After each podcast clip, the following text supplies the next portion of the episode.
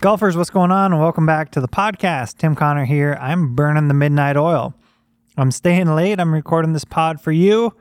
So if you dig this podcast, leave it a review, share it with a friend. If you're into hard work, if you're into playing better golf, if you're into doing things the right way, this podcast is for you. Plan your work, work your plan, do the little things every day that add up to the big things, and uh, get to where you want to be going. What's up, you guys? I'm a golf coach, golf instructor. I've done this for my whole career. And uh, this podcast is kind of my chance to rant and rave about the things I get to see and learn every day in golf instruction. It's a fun path, it's an interesting one. And uh, I love helping people play better golf. That's what I do. That's what this podcast is for. So let's get it rolling. I'm going to bet you're doing this wrong. I think that's what I'm going to title this podcast because this is one of the most popular first lessons I give and it will set you up for success as you move through your golf swing. Now, let me uh, break through my, my protocol for helping a golfer. The first thing we want to do is move well. That means moving like a golfer. That means turning your head or turning your hips and your shoulders while keeping your head relatively still.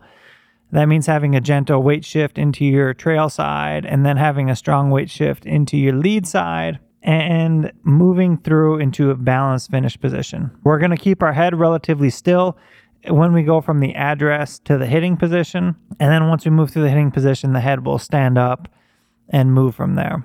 So, step one is move well. Step two is to create good contact. Creating good contact means two things it means you're hitting the ball near the middle of the club face and you're hitting the ground in front of the golf ball, assuming your ball is on the ground, which is most of golf. If your ball is on the tee, then we're sweeping it off that tee. All right. So good contact means hitting it near the middle of the face and hitting the ground in front of the ball.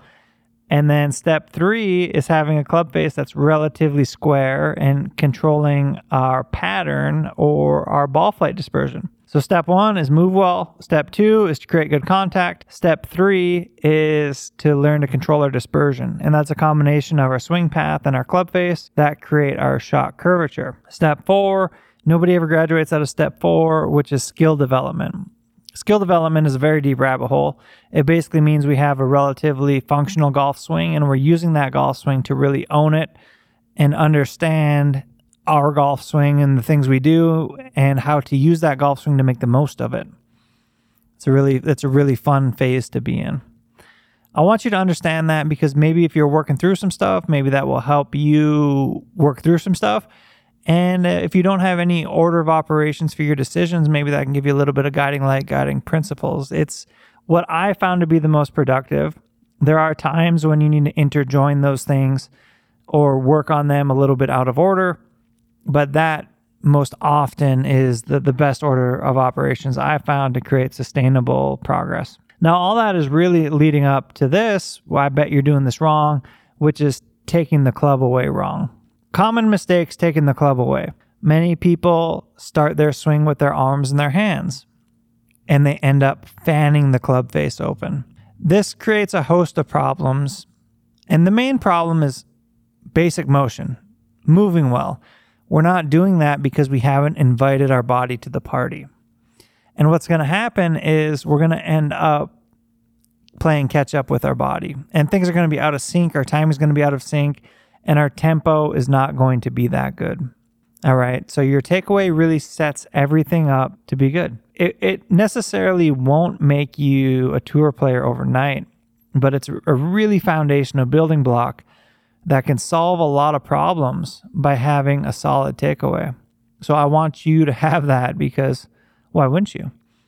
So, moving well, we want to start everything simultaneously.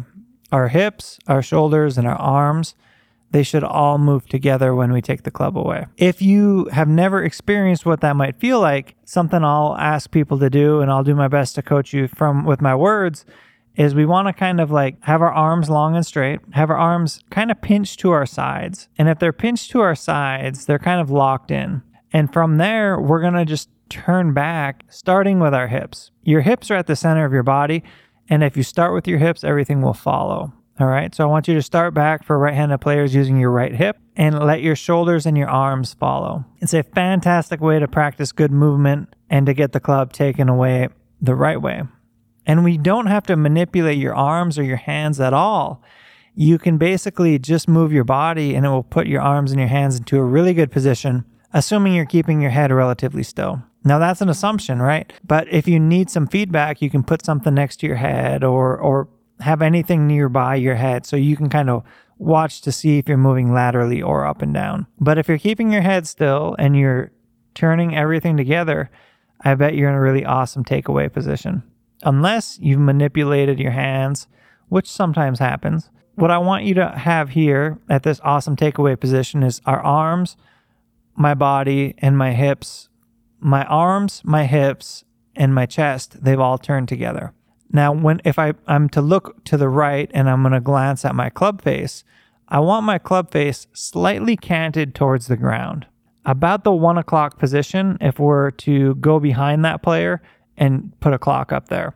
The leading edge of the club is going to roughly match up with our spine, which is going to be tilted down, say 20 to 35 degrees.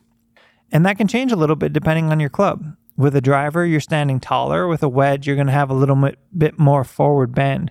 So that's kind of a nuance of that takeaway. But it all leads to back to the same thing. It's foundational movement. Foundational movement. We're not manipulating the club. And if we're not manipulating the club, we're much more likely to bring it back to be square. I've heard a Tom Watson quote, and uh, I don't know that I'm quoting him verbatim, but I heard him say at one point one of his favorite thoughts was to keep the club pointed at the ball while he was taking it away. The sweet spot. And if you watch the sweet spot of your iron, and when you swing it back, if it points at the golf ball, chances are your club face is square or even slightly closed. Both of which I prefer to a club face that's rolled open. Playing with the club face that's rolled open is very difficult to recover from. And most of the golfing public struggles with a slice. So if you struggle with a slice, we're never ever going to open that club face. It's just not in our conversation. We want the club to be square and or closed, and we want to set ourselves up for success. And we want to make educated decisions based on what we see going on with our ball flight. So if we have a ball that curves to the right, it's better to have a club face that's more closed than more open. Now, the ball flight thing is it's a very deep rabbit hole because a lot of your ball flight is dependent on good contact. If you don't have good contact, you're, you're really not getting an accurate reading on your ball flight. And if you're not getting an accurate reading, you can't have an accurate diagnosis, so on and so forth. But what I want you to take away from this podcast is the basics never go out of style. In fact, the better you get, the more important the basics are.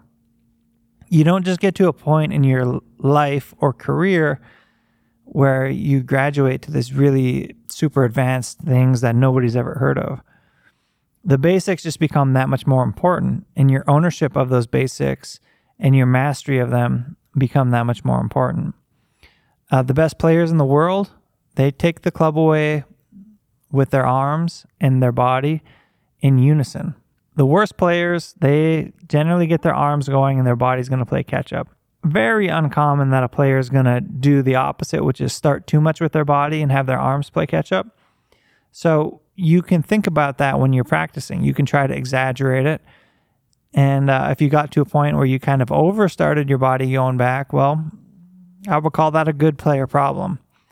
And we want to have good player problems. Good player problems are, um, it's a good thing. Your takeaway is part of your foundational movement. It also leads to good tempo and good timing. Creating, when things move out of sync in the very first eighth of your golf swing, you're stuck playing catch up. So don't do that. That's not cool. It's not going to help you out. It's going to make the game harder, and you're going to have to hit more golf balls just to time up your shitty golf swing. That doesn't make a lot of sense. So let's be logical. Let's put the work in.